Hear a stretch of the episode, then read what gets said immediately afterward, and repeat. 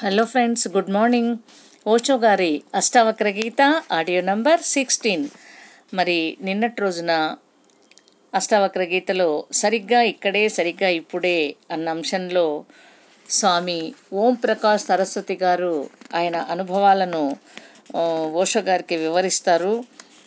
ఆయన పొందినటువంటి ఆ తేలికదనము మరి శూన్యతల యొక్క అనుభవము నేను అలాగే కొనసాగించాను నేను అలాగే ఉండాలని కోరుకుంటున్నాను అని చెప్పి చెప్తారు. మరి అలాగే ఉండాలి అంటే ఎలా ఉండాలి అన్న విషయాన్ని గురించి నిన్న చాలా అద్భుతంగా ఓషో గారు వివరిస్తూ వచ్చారు. మరి ఆయన ఆ స్థితిని ఎలా పొందారు అన్న దాని గురించి చెప్పుకుంటూ వచ్చారు. మరి దాని కంటిన్యూషన్గా ఈరోజు ఏం చెప్తారో విందాం మాస్టర్స్. మరి ఓంప్రకాష్ సరస్వతిని గురించి ఉష గారు చెప్తున్నారు. అతను నాకు తెలుసు. అతని మనసు ఎప్పుడు తర్కానికి దూరంగా ఉంటుంది. సందేహాలు మరి వాదనలకు దూరం దూరంగా ఉంటుంది అని చెప్పి చెప్తారు. అతను ఒకప్పుడు ఏ- ఏవైనా అటువంటి వాదనలు చేసుండొచ్చు కానీ ఇప్పుడు అలా కాదు అని చెప్పి ఇప్పుడు ఆయన జీవితంలో అనుభవాల వలన అతను పరిపక్వమయ్యాడు అని కూడా చెప్తారు. అలాగే అతని మనసులో బుద్ధిహీనత అన్నది లేదు. అందువల్లనే అది సంభవించింది అని చెప్తారు. మరి అతను ఏం చేశాడు? ఏం చేయకుండా కేవలం వింటున్నాడు. అతను కేవలం కూర్చోవడాన్ని కొనసాగించారు. అందుకే అది సంభవించింది అని చెప్తారు మాస్టర్స్. మరి ఏదైనా మనకు మొదటిసారి సంభవించినప్పుడు అది రెండవసారి సంభవించాలి అని మీరు కోరుకుంటే కనుక అది మనకు గందరగోళాన్ని సృష్టిస్తుంది అన్న నగ్న సత్యాన్ని వివరించారు. మనం అది సంభవించింది అంటే దానికి మనం కోరుకోవడం అనేది ఒక కారణం కాదని కూడా వివరిస్తారు మాస్టర్స్. మరి ఆ నేపథ్యంలోనే ఆయన దగ్గరికి ప్రతిరోజు ధ్యానులు కొంతమంది వస్తారు ధ్యానం చేసుకోవడానికి. ఈరోజు మరి ఏం జరుగుతుందో విందాం ఫ్రెండ్స్. ఇలాంటి ఇది ప్రతిరోజు జరుగుతుంది. ప్రజలు ధ్యానం చేయడానికి ఆయన దగ్గరికి వస్తూ ఉంటారు. వచ్చినప్పుడు ప్రారంభంలో వాళ్ళు తాజాగా మరి నూతనంగా ఉంటారు. వారికి అనుభవం లేదు. కనుక అది సంభవిస్తుంది. ఇది అత్యంత ఆశ్చర్యకరమైనది. మీరు దీన్ని గ్రహించాలి. అష్టావక్రుడిని మెరుగుగా అవగాహన చేసుకునేందుకు అది మీకు దోహదపడుతుంది. ఇది నా దైనందిన అనుభవం. ప్రజలు తాజాగా మరి నూతనంగా వచ్చినప్పుడు మరి వారికి ధ్యానం యొక్క అనుభవం లేనప్పుడు అది సంభవిస్తుంది. అది సంభవిస్తుంది. మరి వారు ఆనందంతో నిండిపోతారు. కానీ ఆ అనుభవమే సమస్యను సృష్టిస్తుంది. అప్పుడు ఆశించడం మొదలవుతుంది. ఈరోజు సంభవించినది రేపు సంభవించి తీరాలి. కేవలం సంభవించడం కాదు. కానీ మరింత శక్తివంతంగా సంభవించాలి. కానీ అది మళ్ళీ సంభవించదు. మరి రోధిస్తూ వాళ్ళు నన్ను సమీపిస్తారు. వాళ్ళు అంటారు ఏం జరిగింది? మేము ఏదైనా తప్పు చేశామా? అది ఒకసారి సంభవించింది. కానీ ఇప్పుడు మళ్ళీ అది సంభవించడం లేదు అని అడుగుతారు. ఇదే మీ తప్పు. నేను వారికి చెప్తాను.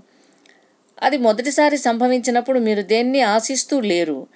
ఇప్పుడు మీరు ఆశిస్తున్నారు. ఇక మనసు ఎంత మాత్రము అమాయకంగా లేదు.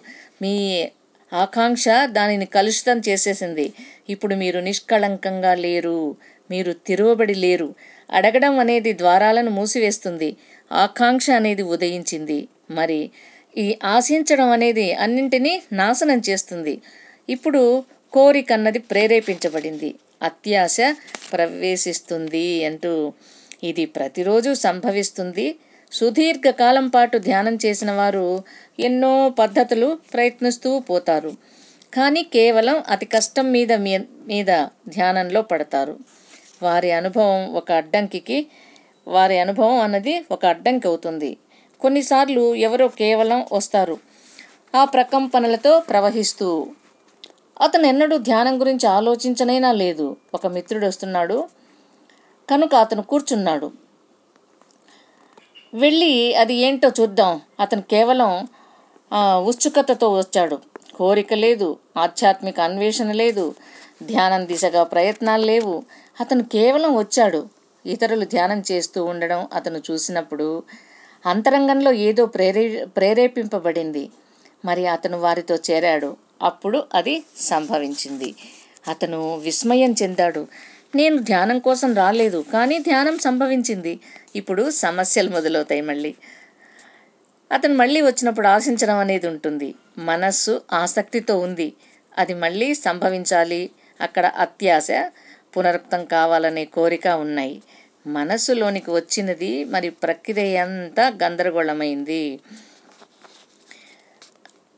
పునరుక్తం కావాలనే కోరిక ఉన్నాయి. అది ఎప్పుడైతే మనసులోకి వచ్చిందో మరి ఆ ప్రక్రియ అంతా కూడా గందరగోళంగా తయారైంది అని చెప్తున్నారు.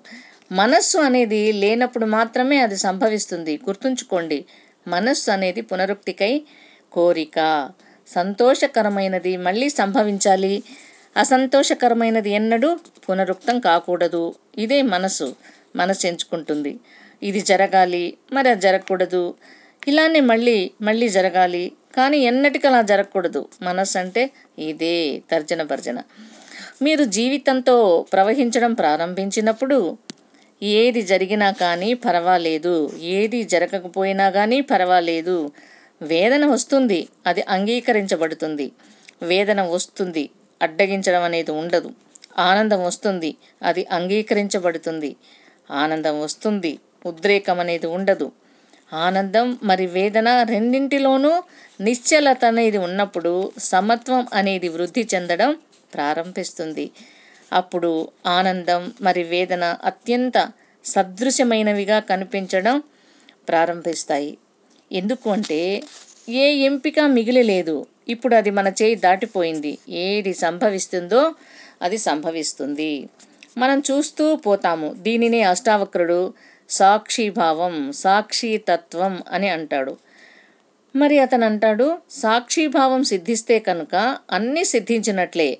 అంతరంగంలో సాక్షిభావం సాక్షిని మేల్కొలుపుతుంది. బాహ్యంలో అది సమతను తెస్తుంది. సమత అనేది సాక్షిభావం యొక్క నీడ అని చెప్తూ లేదా మీరు సమతను సాధిస్తే గనక సాక్షిభావం వస్తుంది. ఈ రెండు కలిసే ఉంటాయి. అవి ఒకే దృగ్విషయం యొక్క కాళ్ళు లేదా రెండు రెక్కలు. నేను ఈ ఆకాశంలో సంచరిస్తూనే ఉండాలని కోరుకుంటున్నాను కోరుకున్నాను. అప్రమత్తంగా ఉండండి. ధ్యానం యొక్క క్షణాలను నాశనం చేయడానికి మనస్సుకు అవకాశం ఇవ్వకండి. ఇదే మనస్సు ఇప్పటికే మీ జీవితాన్ని నాశనం చేసేసింది. మీ బాంధవ్యాలన్నింటినీ అది నాశనం చేసింది. ఈ మనస్సు మీ సమస్త జీవితాన్ని ఒక ఎడారిలా శుష్కం చేసింది. ఎన్నో పువ్వులు వికసించగలిగిన చోట కేవలం ముళ్ళు మాత్రమే ఉన్నాయి. మీరు అంతర్యానంలో ఈ మనస్సును మీతో తీసుకురాకండి. దానికి వీడ్కోలు చెప్పండి. మరి మీరు సెలవు తీసుకోండి. ప్రేమపూర్వకంగా దానికి వీడ్కోలు చెప్పండి. దానికి చెప్పండి. ఇక చాలు. ఇప్పుడు నేను ఏది కోరను? ఏది జరిగినా నేను మేల్కొని ఉంటాను. నేను చూస్తూ ఉంటాను అని చెప్ చెప్పండి అంటున్నారు. మీరు అధికారపూర్వకంగా కోరిన వెంటనే మీరు ఒక సాక్షిగా ఇక ఏమాత్రం ఉండలేరు. ఆనందించేవారు మరి వేదన పొందేవారుగా మీరు అభేదతతో ఉంటారు. అప్పుడు ధ్యానం అనేది మాయమవుతుంది. అభేదముతో ఉండడం అంటే అర్థం. మీరు ఇలా అంటున్నారు. దీన్ని ఆస్వాదించినది నేను. అది నాకు ఆనందాన్ని కలిగించింది అని. మరి జ్ఞానం కర్మ మరి భక్తి అంటే ఏంటో నాకు తెలియదు. కానీ ఏకాంతంలో ఆ ఈ స్థితిలోనే మునిగిపోయి ఉండాలని నేను వాంఛిస్తున్నాను. ఈ కోరికను విసిరిపారేయండి. మరి మీరు అదే స్థితిలోకి తెలియకుండా వెళ్ళిపోతారు. ఏకాంతంలో మాత్రమే కాదు సమూహంలో కూడా మీరు దానిలోకి వెళ్ళిపోతారు. మీరు అంగడి వీధిలో ఉన్నా కూడా మీరు మునిగిపోయే ఉంటారు. ఏకాంతం లేదా సమూహం అంగడి వీధి లేదా ఆలయం జనసామాన్యం లేదా ఏకాంతవాసం అనే దానితో ఆ స్థితికి ఏ నిమిత్తము లేదు. మీ మనసు ప్రశాంతం అవ్వడంతో అది సమత్వంతో ఉండడంతో అది సంభవం కలిగి ఉంది.